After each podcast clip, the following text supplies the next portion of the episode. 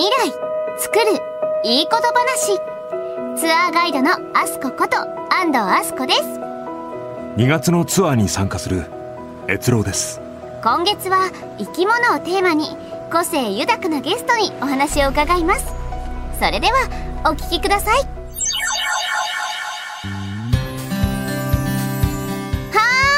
ーい。2020年代の北海道に到着いたしましたガイドは私安藤アスコが務めさせていただきます。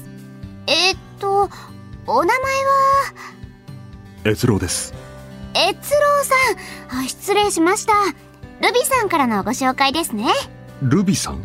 あああそうです。でルビさんこのツアーのこと何か言ってました？いや特にはツアーも勝手に予約入れられただけなんですけど生き物をテーマにしてるってことだったので。お生き物がお好きなんですね。まあ少々。あれ？越郎さんどこかでお会いしたことあります？いやないと思いますけど。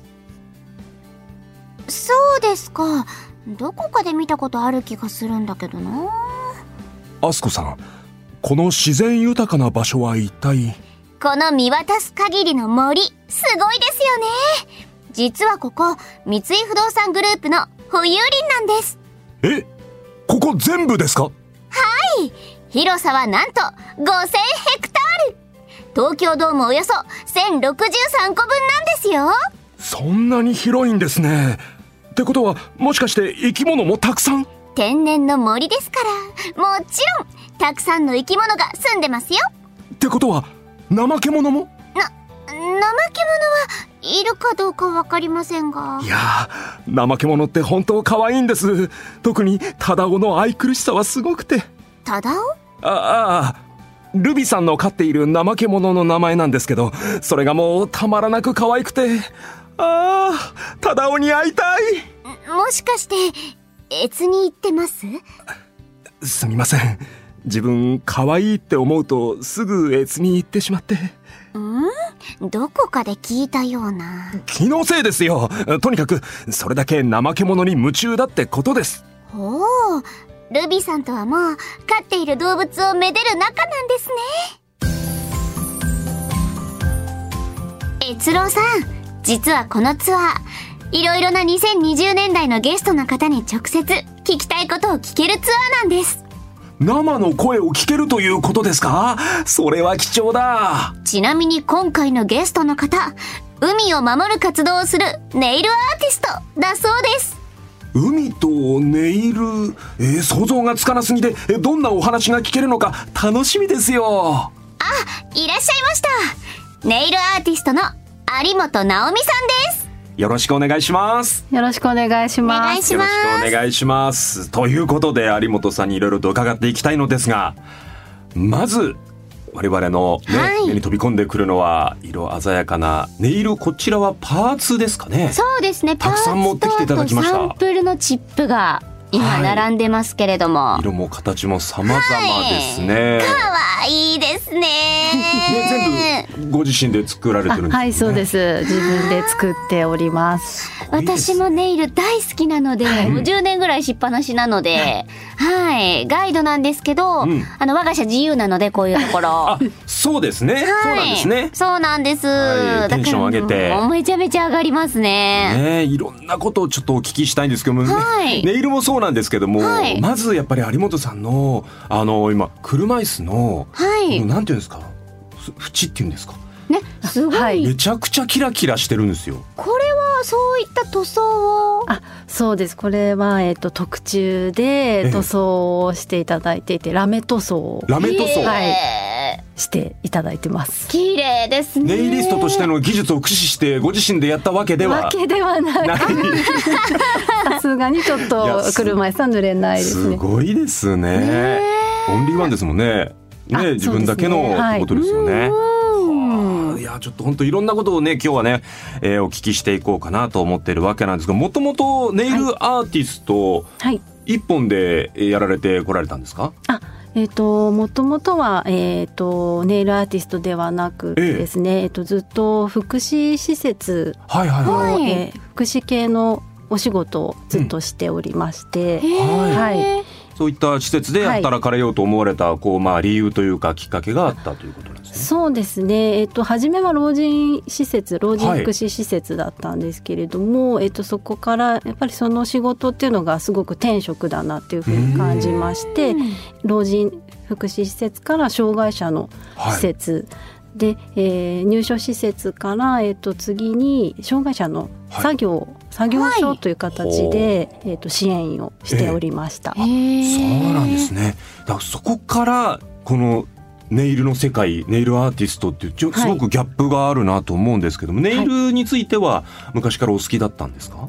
ネイルはですねやっぱり福祉系のお仕事っていうのは、ネイルがもう NG あダメなんですね。なんですね。爪も伸ばせないですしそうですよね。装飾もできないっていうところだったんですけれども、その作業所最後勤めた作業所というところが、えっと、施設長さんが、うん。えっと、派手でなければ、うん。ネイルをやってもいいよっていうことで初めて言っていただきましてそこからネイル、えっと、ジェルネイルはい。はい。あの爪にうん。あの施していただいてそこからネイルがす好きになったっていうそうなんですね。ことですね。そういうきっかけがあったんですね。あへえ、うわでもすごいですね。で、えーその後その障害者施設をこう辞められて、はいネイルアーティストさんになっていくという。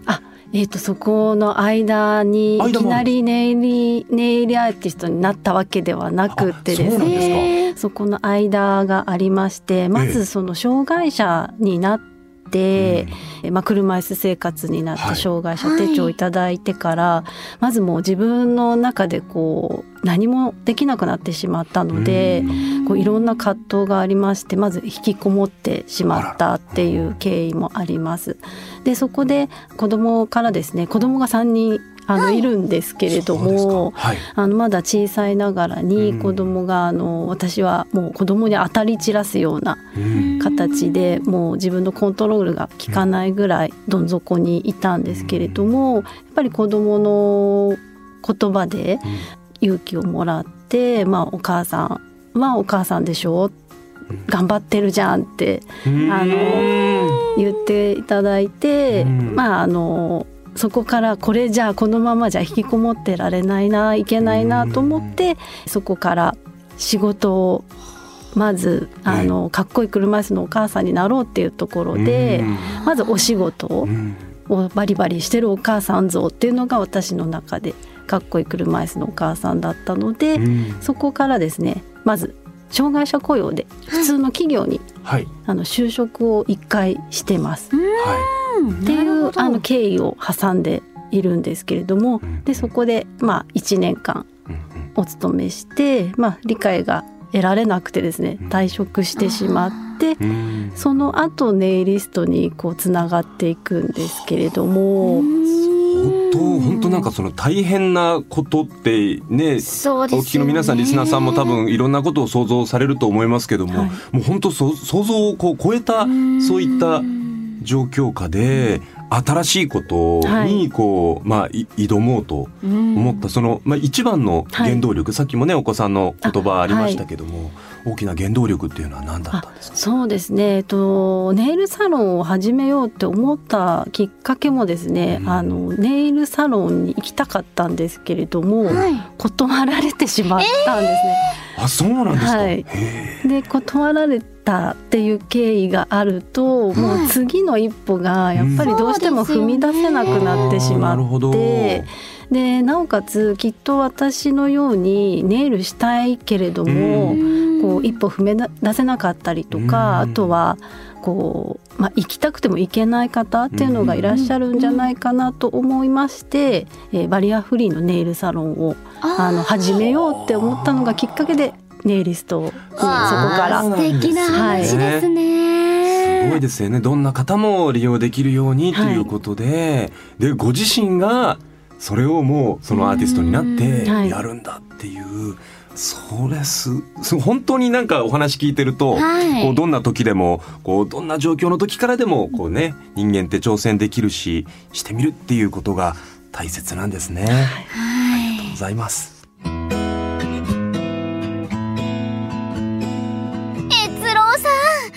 にかく勇気をもらえるお話ばっかりですね。今の自分を奮い立たせてくれますよ本当。そしてとにかくネイルが可愛かった。ですよね。しかもそのネイルが海の環境を守ることにつながるって言うんだからその辺も聞いていかないと。さあここからは、えー有本さんのネイルについてもっとお聞きしたいんですけどもねあの冒頭でもね、はい。あの我々ちょっとねんなパーツがあるんだな形があるんだなっていうので。でも私が普段しているえネイルのパーツとちょっと違うんですよね。そうなんですか。はい。これあのこのネイルある特徴があるということなんですけどもあの、はい。有本さんご説明いただいてもよろしいでしょうか？はい、えー、とこのネイルチップのパーツにですね、えー、と海で拾いました海洋プラスチックというものを再利用、アップサイクルして作っています。海洋プラスチックっていうのは、はい、えあれですか？そのう海の中にこう漂ってる、はい。まあ、いわゆるゴミ？ゴミってことですよね。はへえこれこんなに綺麗になるんですね。そうですね。これはもう本当に洗浄して、ええ。拾っあの拾ってきて洗浄して、えー乾燥して。ここにあの今ねこう瓶というか、はい。容器の中にね入ってますけどすごい綺麗ですよ。なんか貝殻のように。あ本当になんかその言われなければそんなプラスチックのゴミだったなんて全く思わないくらい、これもともとのこういう色なんですか？赤ピンク色だったりオレンジ色だったり。あそうです。もともとこの色でもう落ちてる時にはええ。混ぜこぜであの、はいはいはい。落ちているんですけれどもそね。それを色分けして今日はお持ちしました。えーすごい。これかなり珍しい取り組みだと思うんですけど、はい。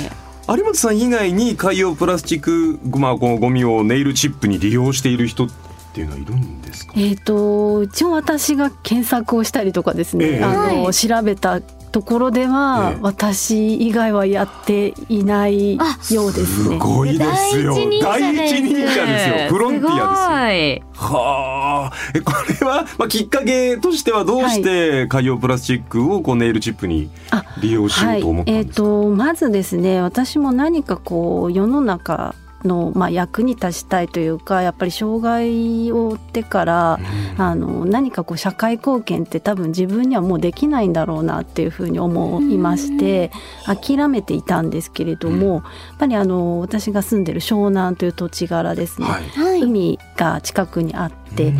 えービーチクリーンをしていうん。る団体さんであったりとか、いっぱいいらっしゃいまして。うん。自分もやってみたいんだけれどもやっぱり海に行くっていうこと自体がハードルが高くてあの砂浜をこの車椅子では走れないそうですね。埋まってしまうので。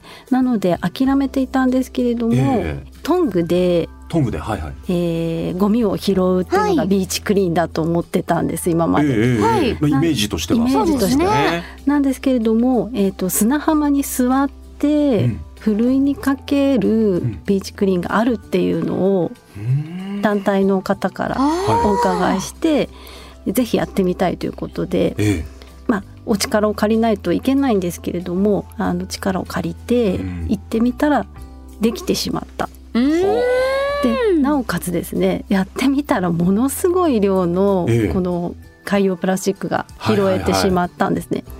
でなので、えーこれ持ち帰りをしたんですけれども、ええはいで持ち帰ってまた捨ててしまっては海に戻ってしまうような気がしてはあ捨てられなくなってしまったところからこれをアップサイクルするはあ。活動を始めました。なるほど。ならではですしねそのネイルアーティストさんならではの形でアはい。ップサイクルっていうことなんですね。うん。でこれが海の環境保護にもつながりますしすごいですねこれは。ねそうです自分のお仕事に還元している上でこう環境にもこう優しいっていう、そう。この海洋プラスチックごみの問題ってこう世界的にはい、ねあの環境問題になってますもんね。はでそれを自分の仕事の中でアップサイクルにしていくっていうアイデアは素晴らしいですよね。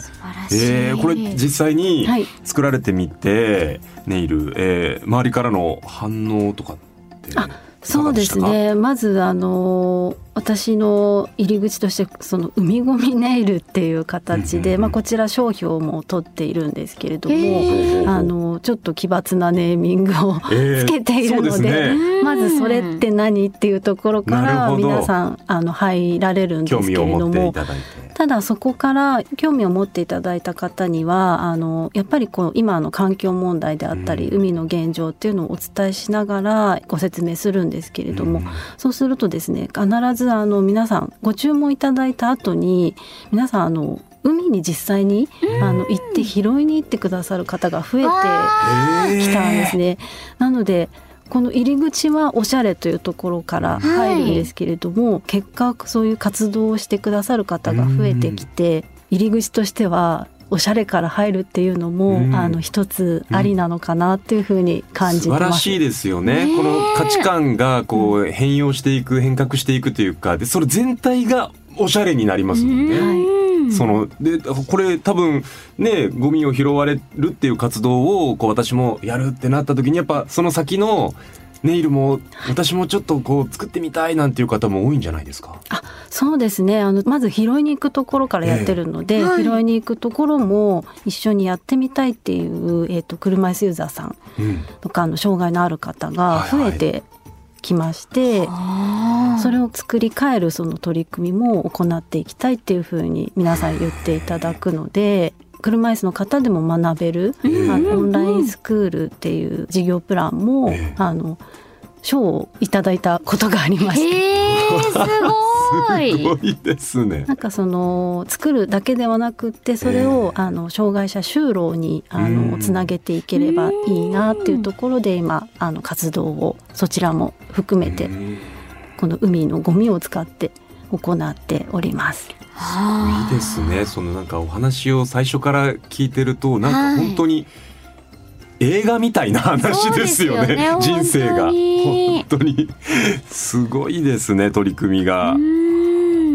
これでもこうね皆さんがこうね、はい、あのチャレンジして私もね作りたいねあのやってみたいっていうの一つのこうなんかその方たちの人生の中の価値観もね変わっていく素晴らしい取り組みだなというふうに思いますね。はい、えー、最後に有本さんのですね今後の目標について、はい、ぜひ教えてください。はい、えっと今後はですね、えー、やっぱりこの環境問題あの日本だけの問題ではなくてあの世界中の問題でもありますのでこのおしゃれを通じてっていうところを海外の方にもあの知っていただきたいなっていうところとあとやっぱり障害という部分でも、あの本当にみんなと手を取り合ってあの生き物地球上に存在する全ての生き物は、えーと、共に生きていくというところでその安心して生物たちが安心してこう生きていけるような社会にしていきたいなと